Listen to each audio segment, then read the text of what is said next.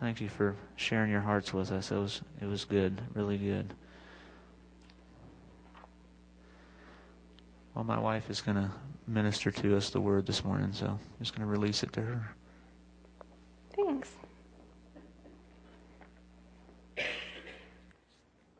I have this beautiful word that I'm going to share at the end that goes right along with everything that the Lord just told us and what I'm going to tell us, and then we'll just end it with that. Um, and don't you love when Holy Spirit just puts it together so nicely for you? It just flows and it just works and there's like themes and he's just always working in everybody's heart individually to to paint a beautiful picture um, of what he wants to do john asked me to share several weeks ago actually before we knew the cowboys played at noon but i've been telling everyone that we just needed a little bit of a shorter sermon uh, so we could get on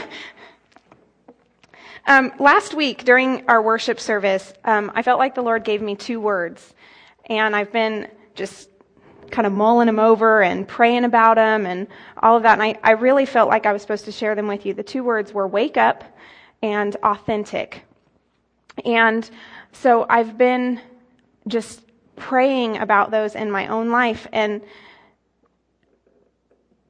God wants to do something amazing in our hearts. And can I just say that this message probably isn't going to be the most together message there is because I feel like in the last two days that God is just working me over, if you know what I mean. He's just rearranging my heart and my everything, and it's wonderful, but I can't promise that I'm going to keep it together for you this morning while I'm sharing because it's so fresh. This, this is something that is happening in my heart in like the last 48 hours um, that the Lord is birthing in me. So it's, it might be a little bit jumbled, but I'm sure you'll be able to follow. The first word is wake up. And this has a lot of different things. If you've been reading along in our Bible reading, um, you read John 11 this week, actually, I think, or maybe it was last week. But something really uh, caught my attention. This is the story of Lazarus. You, you can turn there if you want to.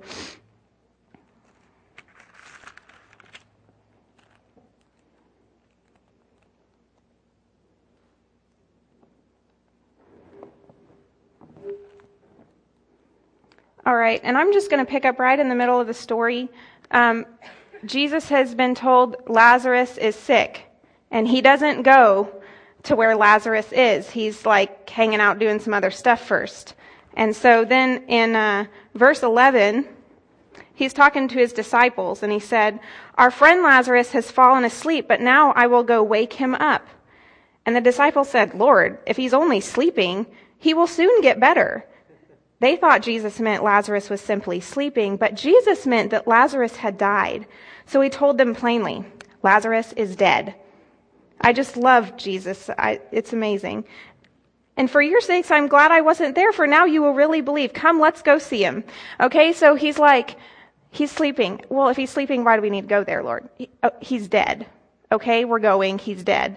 And they get there, and all these people are just mourning, you know, they're just grieving, just like if somebody in your life had died, you just grieve. And, uh, and so Jesus gets there and Martha comes to him and says, Lord, if you, if you would have only been there, our, our, our, brother, he, he wouldn't have died. And and then Mary comes out. He, he sends for Mary. Mary comes out and says, Lord, if you would have been here, our brother wouldn't have died. And they're just in the middle of this grief and Jesus is, is, is weeping. This is the, this, the section of scripture where Jesus wept. And he goes to the, he says, let's, let's go to the grave. And he says, Move, roll away the stone. And he calls him in a loud voice and says, Lazarus, come out. And sure enough, here comes this old boy in his grave get up, you know, all these strips of cloth wrapped up and walks out. He's been dead four days. And this, I read this passage after I got the word wake up, and the Lord said, that's part of it. And I want to make an application from this scripture that there are some things in your hearts, in my heart, some things, some promises, some dreams that we are grieving over because we feel like they're dead. And the Lord is saying, no, they are just sleeping, but I am coming to wake them up again. And so take hold of that if that is for you. That there's some things in your hearts that you may have just felt like is just destroyed. And even now, even, you may not even re- realize you are grieving over something. And the Lord is saying, it's not dead. It is not dead. It's just sleeping. And I'm coming and I'm going to wake it up. And that was so powerful to me to go, Lord, you want to you want to resurrect some of the good things that have died in my life. You want a resurrection to happen, and He's going to come and be the one that does it. And the other, the other part of wake up that I'm feeling just ties in with the next word is, is I feel like the Lord wants to, to awaken our hearts to live a new lifestyle for Him to live in an authentic lifestyle.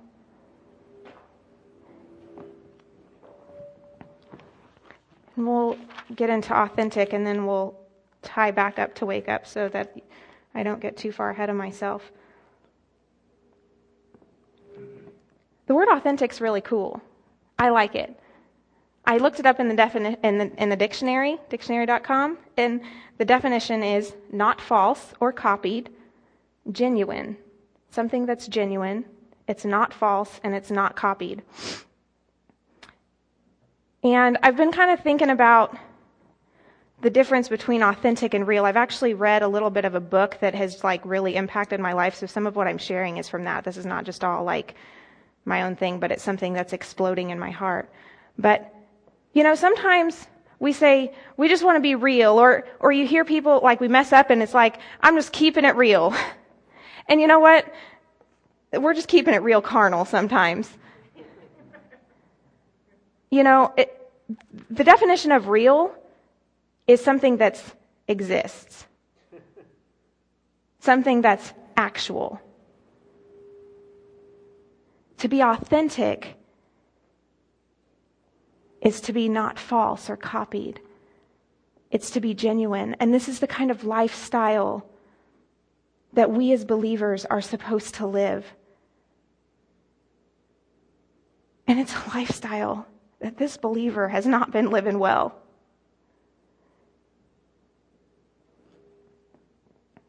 God wants us to be authentic people.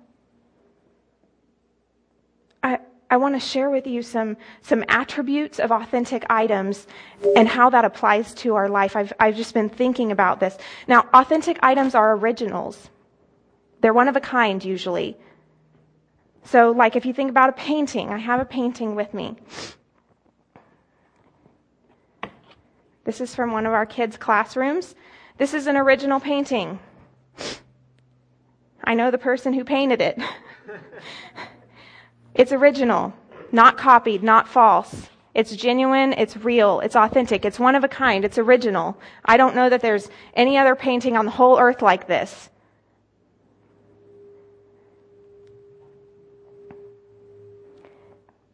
And if we're going to live as authentic people, we've got to learn to embrace that we're one of a kind, that we're original, that we're not called to be a collection of copies of all these cool people that we like mixed in with a little bit of the world and a little bit of Jesus. We're, we're, we are called to be originals, one of a kind. And you know what? The thing about authentic items, this would be number two if you're trying to track with me, they're valuable because they are one of a kind. They're valuable. And you know what? This morning, you know what? If you don't catch anything else, at the very beginning, I want you to understand that you are valuable. You have intrinsic value. You are, you are worth it all. You are amazing. Every single one of you in here, you have value. You have value. In Ephesians 2, God talks about how we're his workmanship, crafted in Christ Jesus. That would be kind of like talking about our spirit, how he's, he's crafted it to do good things for him through Christ Jesus. In Psalm 139, It says that, that, that he knit you together, you, physically you, this. He knit you together in your mother's womb. He formed you in the place before anyone knew you. You are a work of art. You are an original. You, you are exquisite. You're a masterpiece designed for him, not to look like someone else. We don't want to just, you know, this painting is really cool, but I don't think I would like it if we just went and copied it a hundred times and hung it in the same room. The thing that's cool about this one is there's three other ones that go with it. They look a little similar, but they all have this amazing difference in them.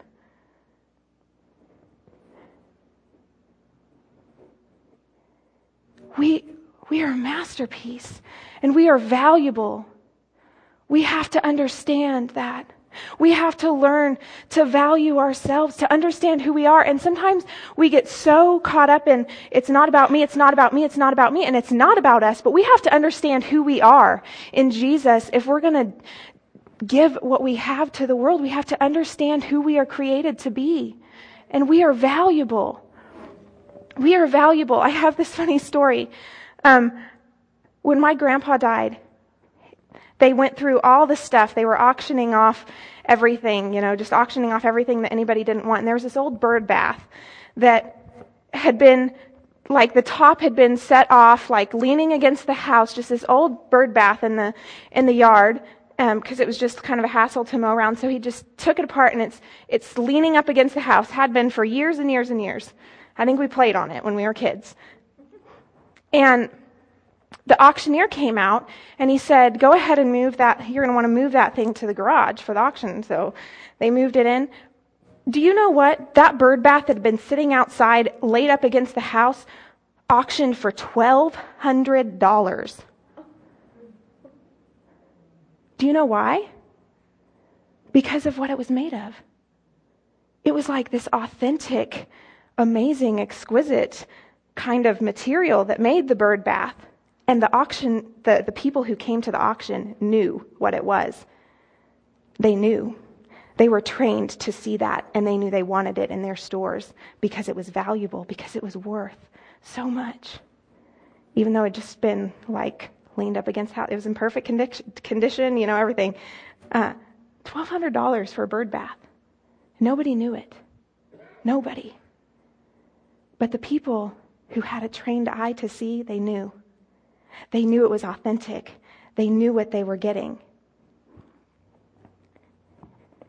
It was valuable. Authentic items never lose their authenticity. They never lose it. This painting was authentic a year ago when it was painted. It's authentic today. This painting is just as uh, authentic in the fifth and sixth grade classroom as it is right here when I hold it in front of you. It doesn't, it doesn't change when it changes its environment. It doesn't leave one room and go into another room and all of a sudden lose its authenticity. You see, it's consistent. You could say it has integrity. And if we are going to be authentic, we're going to have to learn to be consistent, to be consistently authentic. We can't be authentic in here and not be authentic in our homes. We can't be authentic in here and go hang out with a bunch of sinners and not be authentic. I'm not saying you shouldn't go hang out with a bunch of sinners, but you better be authentic if you're going to be there. If you're going to be authentic here. Authentic items don't ever lose their authenticity.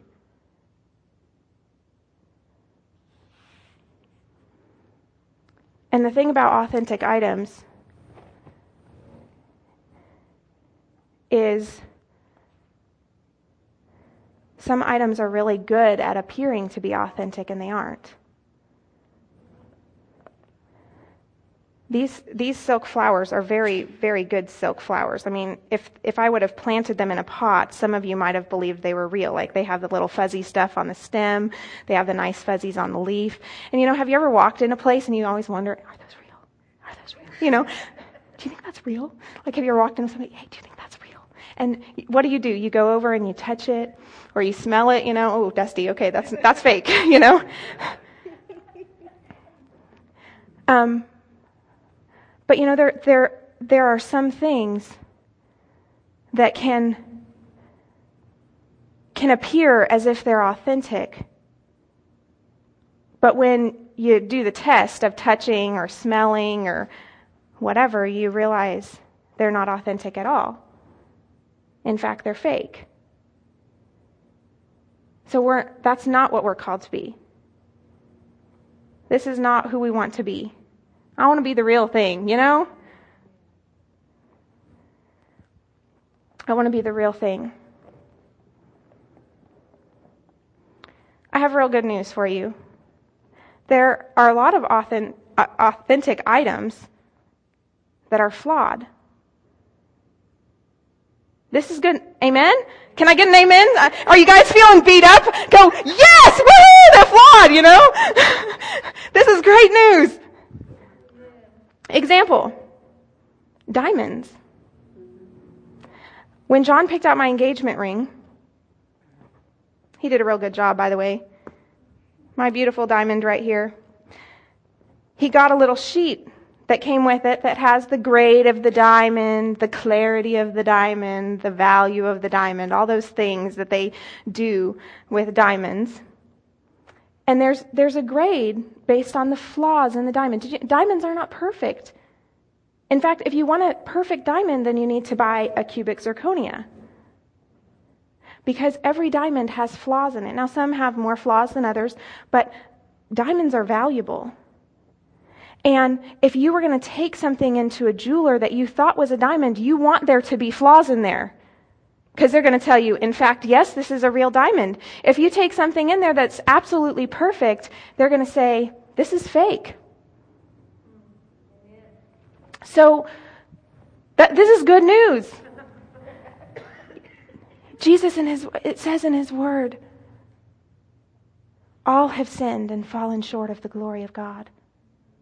Every single one of us, even, even leaders, even pastors, even evangelists, even everybody, all have sinned and fallen short of the glory of God. So why? Why do we feel like we have to present ourselves as perfect and having it all together? Because you realize that in representing ourselves as that, we're actually stating that we're a fake. We're not representing ourselves as valuable diamonds if we're saying we're perfect, we have it all together. We're representing ourselves as a CZ, which is just a cheap imitation. I'd much rather let people see the flaws and know I'm real and authentic than to state by my actions that I'm a fake. Does that make sense? CZs are real. They're real. They're there. They're pretty. They're blingy. They're sparkly. They're real. But a diamond is authentic, and a diamond is flawed. We, we want that in our hearts. We, we can't we have to get rid of the mindset that we have to be perfect, that we have to have it together. We, we, we just can't do that.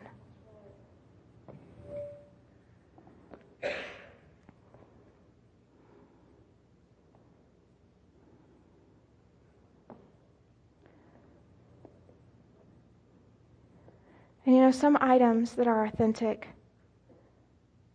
it takes a trained eye to be able to tell if they're authentic or not. This goes back to the whole idea that we can represent ourselves as authentic and not really be that. And we can get away with it for a long time. Most people, you could show them a CZ and they'd think it's a diamond.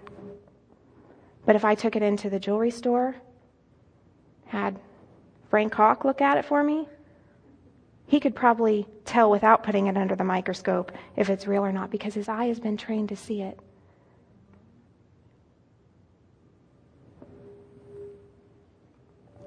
I want to be authentic. I want to be authentic. I want to get rid of, of all the fake and the fluff and the, the stuff that's that's clogging up my life from from being real. I want to I want to you know tear down any walls that I try to hide behind that keep me from being an authentic person. What is the key to being authentic? It's to be with him. It's to be with him. Man, God was downloading some stuff to me during worship that I'm just going to put in right here. Being authentic requires surrender. Total surrender. I'm not just talking about, like, Lord, I surrender to you in this area. I'm talking about on my face, weeping like I was in here in the prayer room yesterday, going, It's all yours, God. I give it up to you. Every day, total surrender and repentance. We have we got to stop controlling our own lives and live for Jesus. Let him be in charge. There's this there's this thing and I just know that there's more to this and God's going to give me an amazing revelation about it, but I'm going to share a little tidbit of it now. In Exodus 3, Moses has is, is met at the burning bush before that, he, he grew up in Pharaoh's palace, had everything he wanted. He got into a little bit of a ordeal and killed a man. And when he found out that somebody knew, he ran, ran away from everything. And now he's like watching some sheep. And he hears something, and there's a burning bush, but it's not being burned up. So he goes to it. Are you familiar with this story? There, there's a burning bush. And he goes, and God says, Moses, you're on holy ground. Take off your shoes and he's telling him who he is. And at that instant, Moses, Moses puts his hands over his face because he can't look at God and live. He covers his own face. And then if if you fast forward 30 chapters in Exodus 33, after the people have been delivered from, from, from Pharaoh, Moses has seen miraculous signs. He, he's given his life to do everything the Lord is calling him to. He's, he's moving when he sees the Lord move. And he's up on the mountain. And you know, this point, when he's meeting with God, he's saying, God, if you don't go with us, I'm not going. And then he says, God, show me your glory.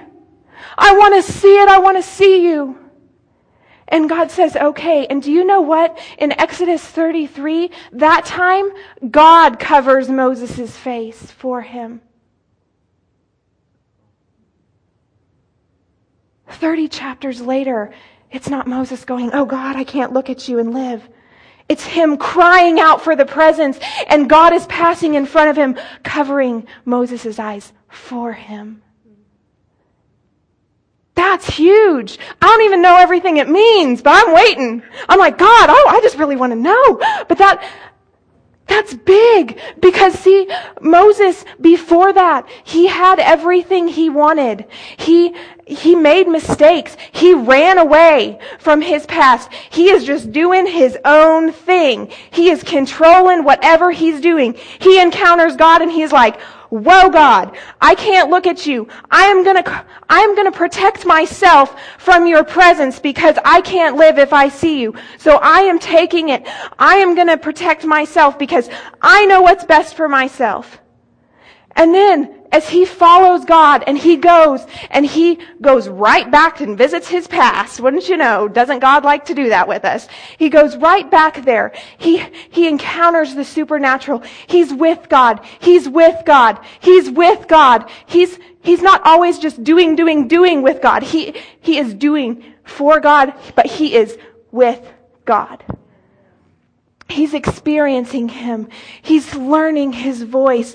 He is, his fear and his faith are colliding, man. He is visiting the place that he ran from. He is watching his old people be destroyed because of what they're doing. And then in 33, Exodus 33, he's the one who's crying out for the encounter with God. It's not God saying, Hey, here I am. It's Moses going, I must have you. Don't tell me to leave this place if you're not going with us. And then he's saying, I want to see you. And he's totally not afraid at all. And God comes down and he shows him all his goodness. But this time, Moses knows he doesn't have to protect himself. He knows he doesn't, he knows God is good. And you know what? It hadn't changed. God still says, well, no man can see me and live, but does Moses cover his eyes? No. God does it for him. This is part of the authentic lifestyle, is coming to the point where we can take our hands off, where we can put our hands down and trust that God is good, that He is good all the time. He was good to Moses. He is good today. He's going to be good tomorrow. God is good and we can take our hands off of our life, off of our eyes, off of everything that we're trying to control and surrender to Him and He will be good. He is a good dad. He will do it. That's what this authentic life requires is surrender, is repentance. I don't want I don't want sins lurking in my heart.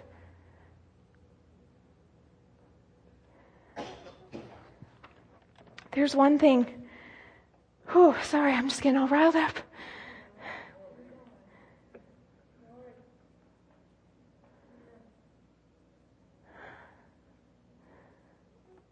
I've been reading, I've been stuck in Colossians 3. You can turn there if you want. I especially like the New Living Version. I've been reading it in all kinds of versions this week. This is, this is going to be part of the authentic life.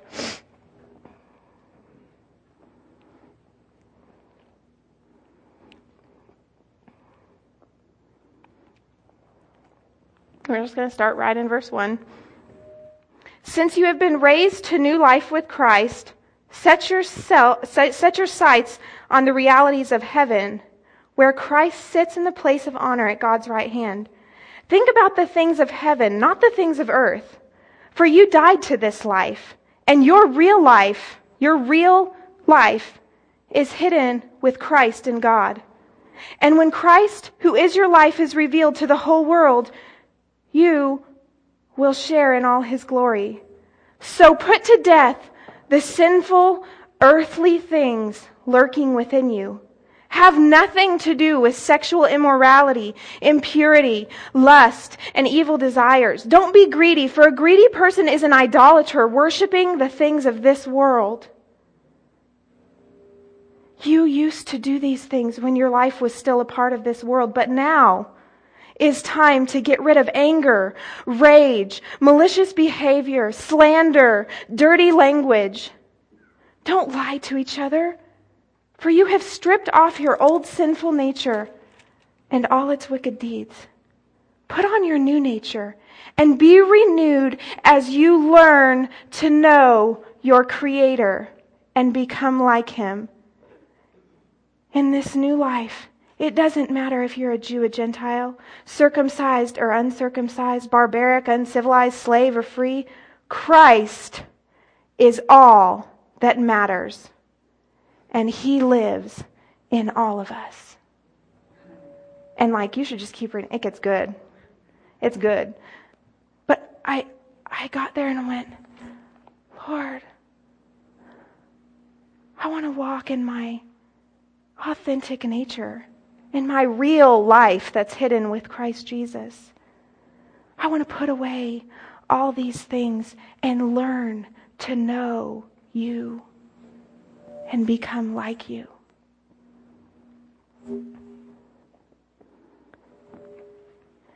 We've got to stop living as cheap imitations.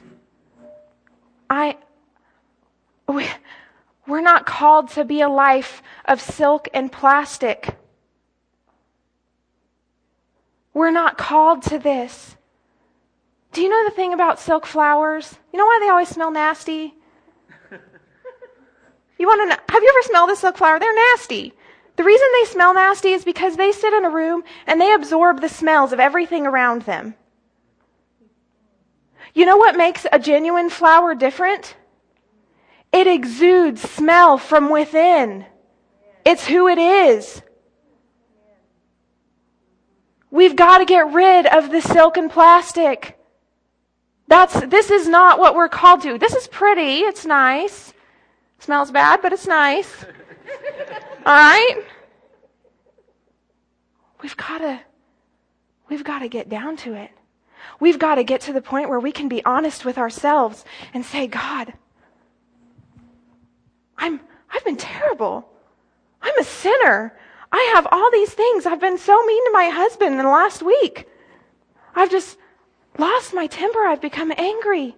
I am so self-centered. I have, and that's not, that's not a fun place to go. Just in case you're thinking you might want to jump on the journey, I'll just let you know right now. It's not fun.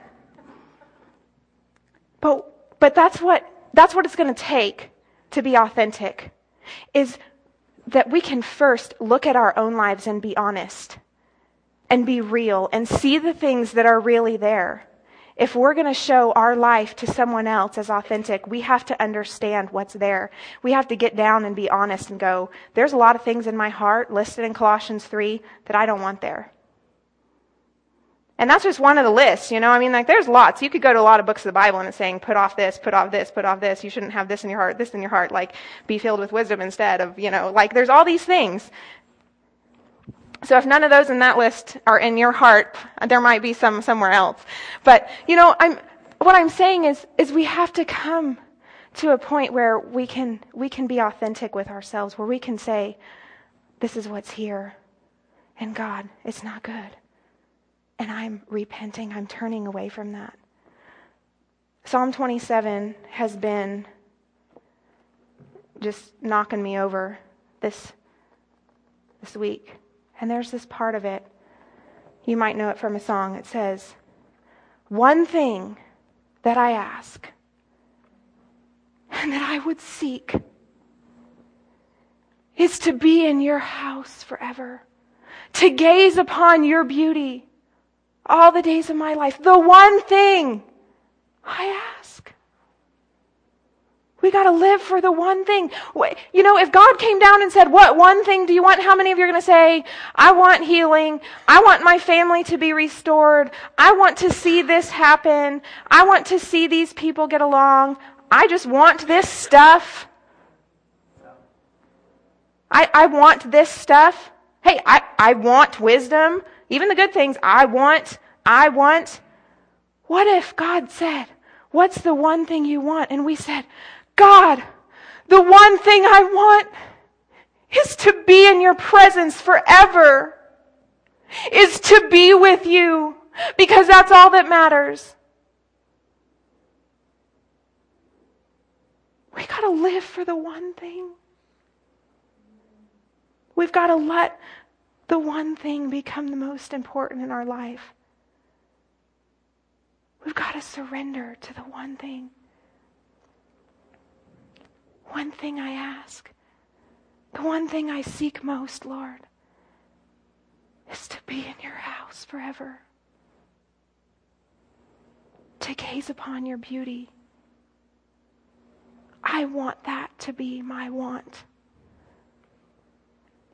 I want the one thing because I want it, not because I need it.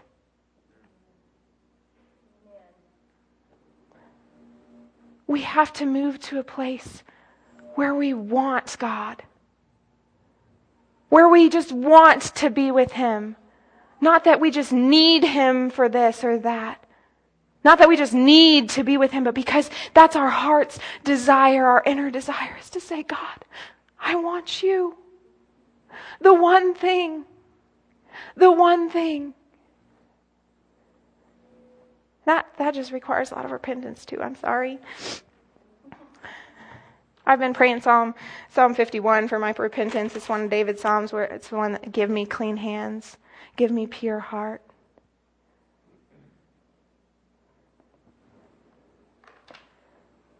Take not your Holy Spirit from me, Lord. Re- restore unto me the joy of your salvation.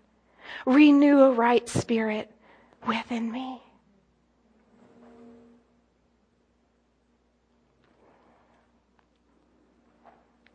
We've got to be authentic people.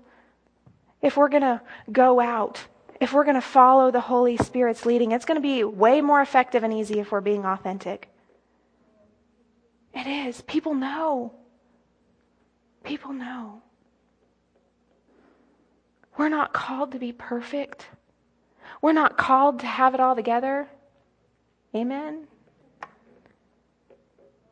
We're not called to be a collection of copies mixed in with a little bit of the world. We're originals. We're valuable people. We're not called to appear authentic. We are to be authentic. We've got to wake up We've got to wake up and see the things in our hearts and get rid of them. We have to awaken to the one thing.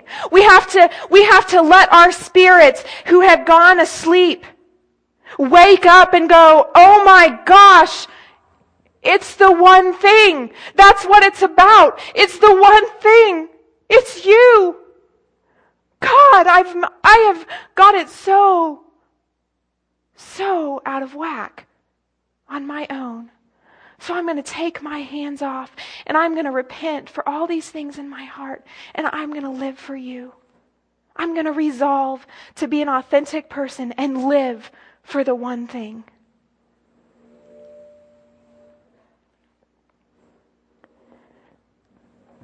So maybe in your heart this morning, you've got some of those earthly, fleshly things lurking if you know what I mean.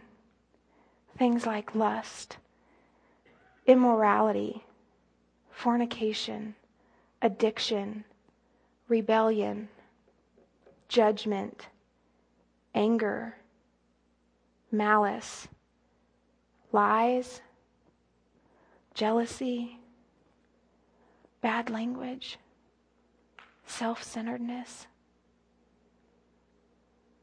Maybe those are some of the things that are lurking that you want to get rid of. God is good, and He loves to forgive you when you confess to Him.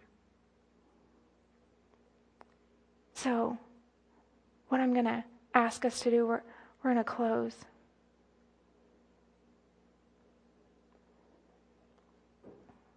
And what I'm going to ask you to do is what I've been doing the last two days if if you're ready, if if this is something you want, is to be able to come up and say, be honest, and say, God, what are these things in my heart anyway? I can't stop. I, I, I can't pretend like they're not there. I can't pretend any longer. I've got to get rid of them. God, here they are. Forgive me. Forgive me. Make me new.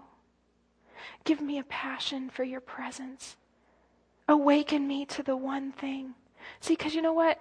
It's really going to help us to come awake if we can get rid of all the other junk that's causing us to go to sleep. The world loves to rock our spirits to sleep.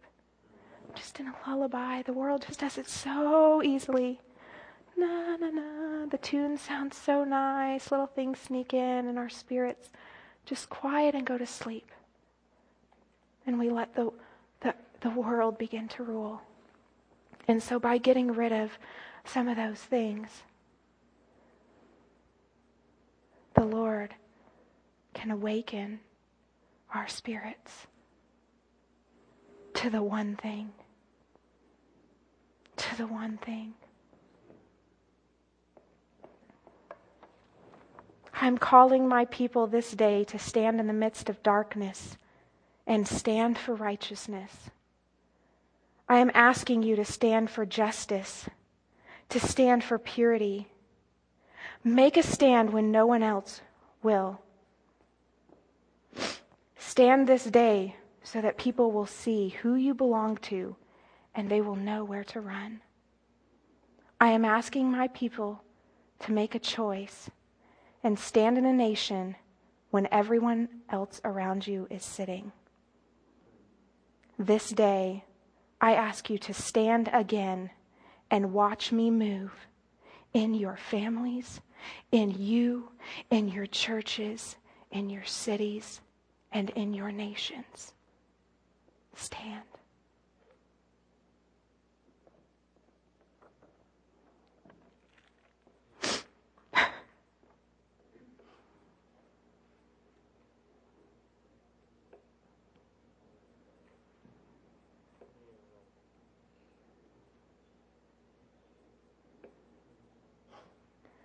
Let's get rid this morning of the silk and plastic, of the grungy smell that we've acquired from all the things we've been around. Let's God, let's let God make us new and fresh. A beautiful rose who exudes the smell of Jesus and his presence from within. You can put on some music, Dad. I'm, I'm going to invite you to make a stand, which a lot of you just did. But the front is open. This is not like come and confess your sin to me day. This is like come and tell the Lord. Cry out for him. Cry out for him. Let the hunger for his presence become the deepest thing in your heart. We must call to him. We must make it right with Him. We must release control and let God be in charge.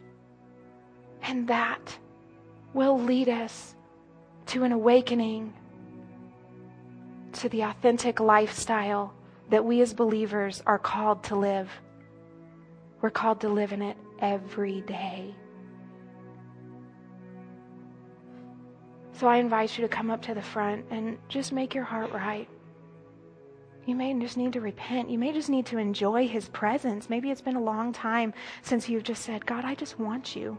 I don't want an answer. I don't want to, I, I just, I just want you. I just want you, God.